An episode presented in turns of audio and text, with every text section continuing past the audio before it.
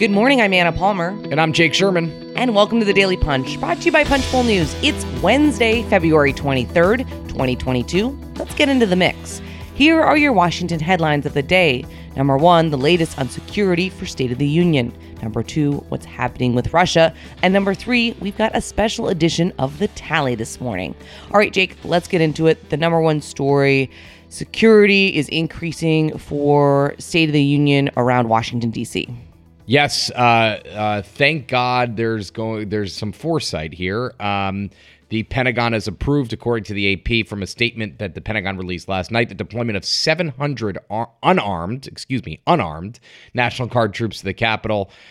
This is basically, I mean, it seems to be this is a um, a preventative measure for in, in, case this truck convoy comes to to Washington. Now, the truck convoy uh, uh, has said, at least it's said by so far, that it will not come into the Capitol.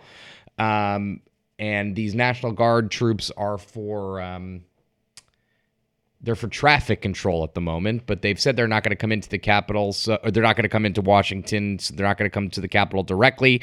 It's kind of good, Anna, because uh, as we know, the State of the Union is kind of a, a mess from a security perspective either way. Absolutely. But again, just kind of shows the tensions and how quickly Washington is trying to react in a way that it, it didn't uh, when it came to January 6th and kind of the lessons that have been learned there to take some preemptive measures. All right, Jake, let's move on to the number two story of the morning Kiev wanting more sanctions.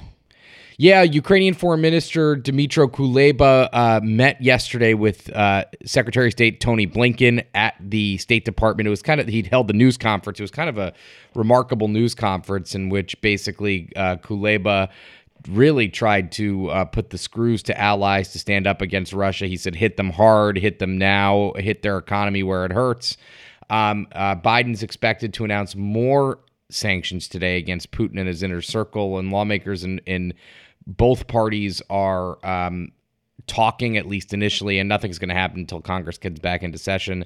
Um, they are going to probably release a sanctions package of some sort. That would only happen next week when Congress gets back, presumably after the State of the Union. Um, not really having an impact so far as Russia continues to march into Ukraine um, without much, uh, I would say, without much um, uh, fear about what comes next.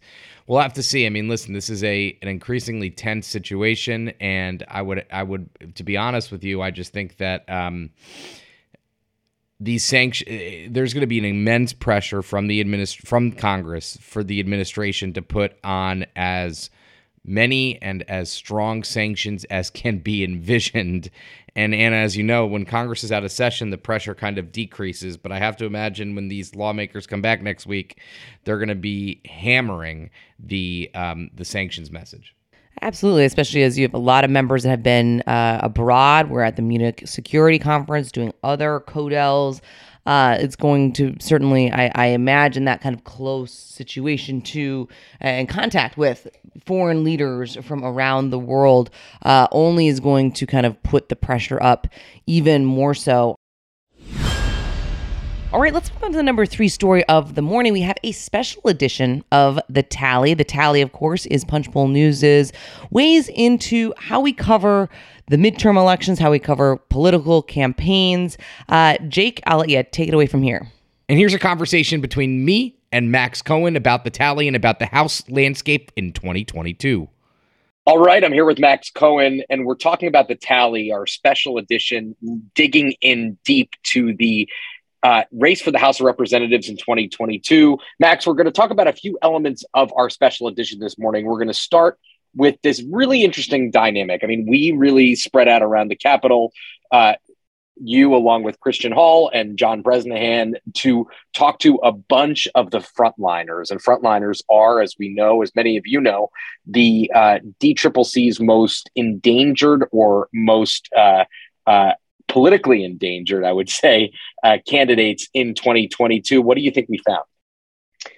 So we asked them about Biden and how Biden's unpopularity would affect the reelection. And essentially, no one wanted to talk about Biden. They want to go local. They want to talk about infrastructure projects, essentially anything but the president. And that gives you a taste of what these frontliners want to focus on. It's not the unpopular president, It's about their district. But as we know, Jake, midterms can't just be about local politics. In this day and age, the president will have an impact and they'll have to deal with him. Yeah, and and so it brings you back to something that it brings me back at least to something that Mitch McConnell said yesterday. He said that um, it's very difficult for a congressional party to be uh, successful in the first midterm of a president when the president's numbers are where Joe Biden's are. And um, they are pretty low. I mean, we, are seeing around the country uh, and in swing districts that he's hovering in what, the 40% range? Is that where we have him for the most part? Yeah, that's correct. And, and with, with numbers like that, it's going to be tough for the Democrats. But when we asked them the follow up question, would you welcome a visit from Biden? No one said no. Everyone said, listen, if Biden came to my district, I would campaign with him. But that was always needed prompted. No one wanted to say off off the bat, we'll take Biden, we'll happily campaign with him. Let's talk about a few of these. Uh, there's a couple interesting quotes that stuck out to me in this in this edition. Susan Wild, who represents uh, a district in Pennsylvania that that is going to be. None of these are impossible to hold on to, and that's why Mitch McConnell always says you always have to run the races. Nancy Pelosi says something similar to that. That uh, elections are are are won and lost kind of on the battlefield, so to speak. But uh, uh, when when you asked or when we asked Wild about about Biden's unpopularity, she said, "I the reason I think we're going to win the House majority is because I think frontliners know how to work their districts really well. I mean, listen, it's a tried and true strategy to localize elections, but as we note, the um, these elections." Republicans are going to work very, very, very hard to nationalize these elections. Certainly, yeah. And, and just another quote, which I thought was interesting from Dan Kildee of Michigan. He said, It's like running for mayor in every small town in my community. That's what Democrats are trying to do, saying, Look, you know us, we're incumbents, we've represented you for a long time. They're not going to try to talk about the national issues. They're going to try to talk about that bridge they're building, you know, the infrastructure funding, the American Rescue Plan funding. That is and their course, playbook. Whether that's successful, we'll see.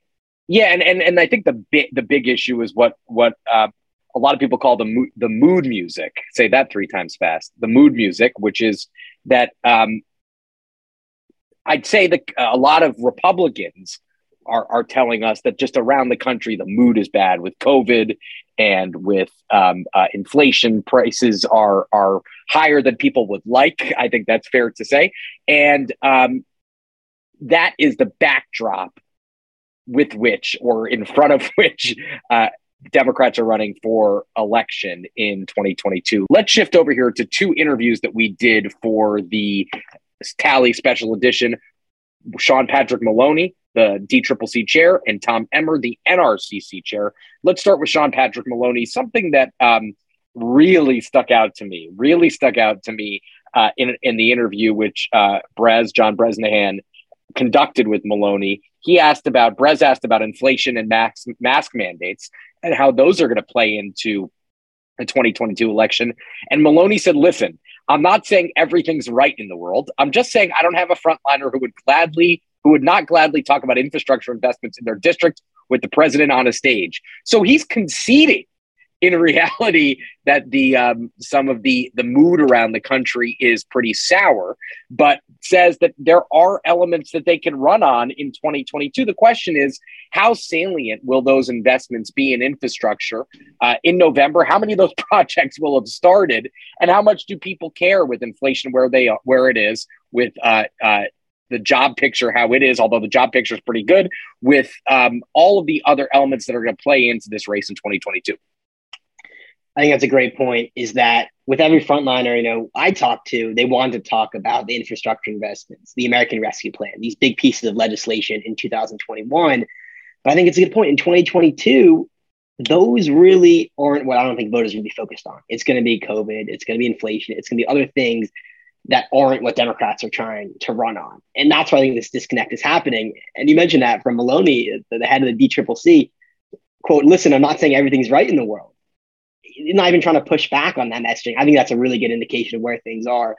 Democrats are going to try to run on infrastructure, on ARP. I don't know if that's where the voters are going to be, despite these investments have very real impacts in the districts. That just doesn't seem where the American public seems to be.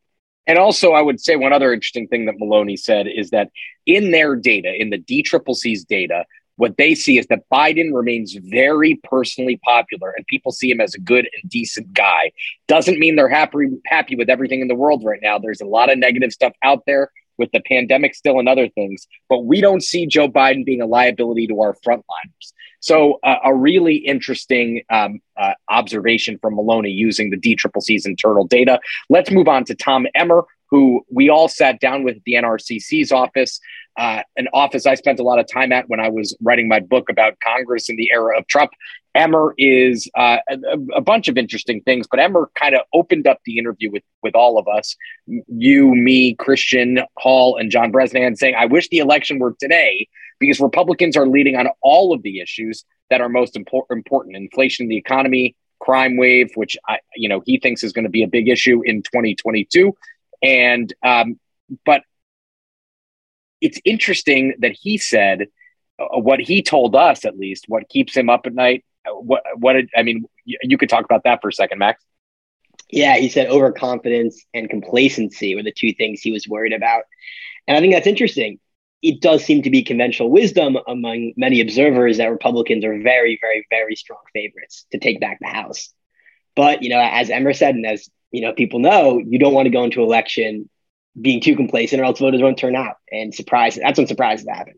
Yeah so obviously you'd rather be in the position that republicans are in historically um, in the first midterm election of a sitting president the party out of power the republicans will traditionally pick up more seats. And the republicans are just in a good position considering how close the house is. It's only a five seat margin. That's a very small um, you know margin to make up considering how big the map is and they're confident. They're saying any seats that are Biden plus 12 or less, that's what they're targeting. That's a huge battlefield. You know, we touched on that um, in yesterday's midday edition about battlefield Democratic retirements. They could win 10 seats just in seats that Democrats are vacating alone. The big variable, as we all know, uh, is Donald Trump. Donald Trump has a hundred something million dollars in the bank. He could change the shape of this race and we asked him about that. Brez pushed him on that. And Emmer's quote to me, I mean, I think this is going to get a lot of attention. It's definitely going to get a lot of, t- of attention in House Republican circles. And here's what Emmer said Our job is very simple it's to win races. We focus on November of 2022.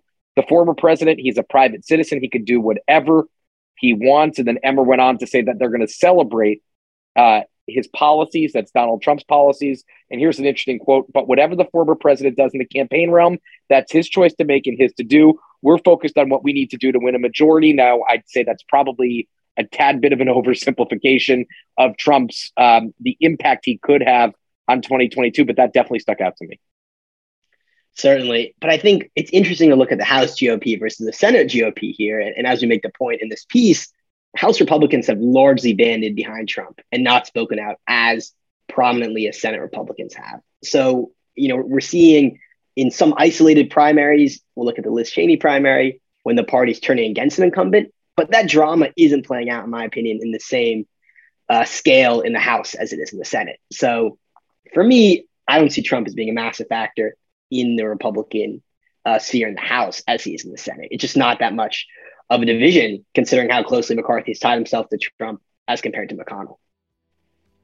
Thanks, Max. Great job on this tally edition. All of us worked on this together. Max took the lead. So great job to John Bresnahan and Christian Hall as well. All right. Thanks so much for listening. Leave us a rating and review. You can also subscribe to Punchbowl News at punchbowl.news. Have a great day and stay safe.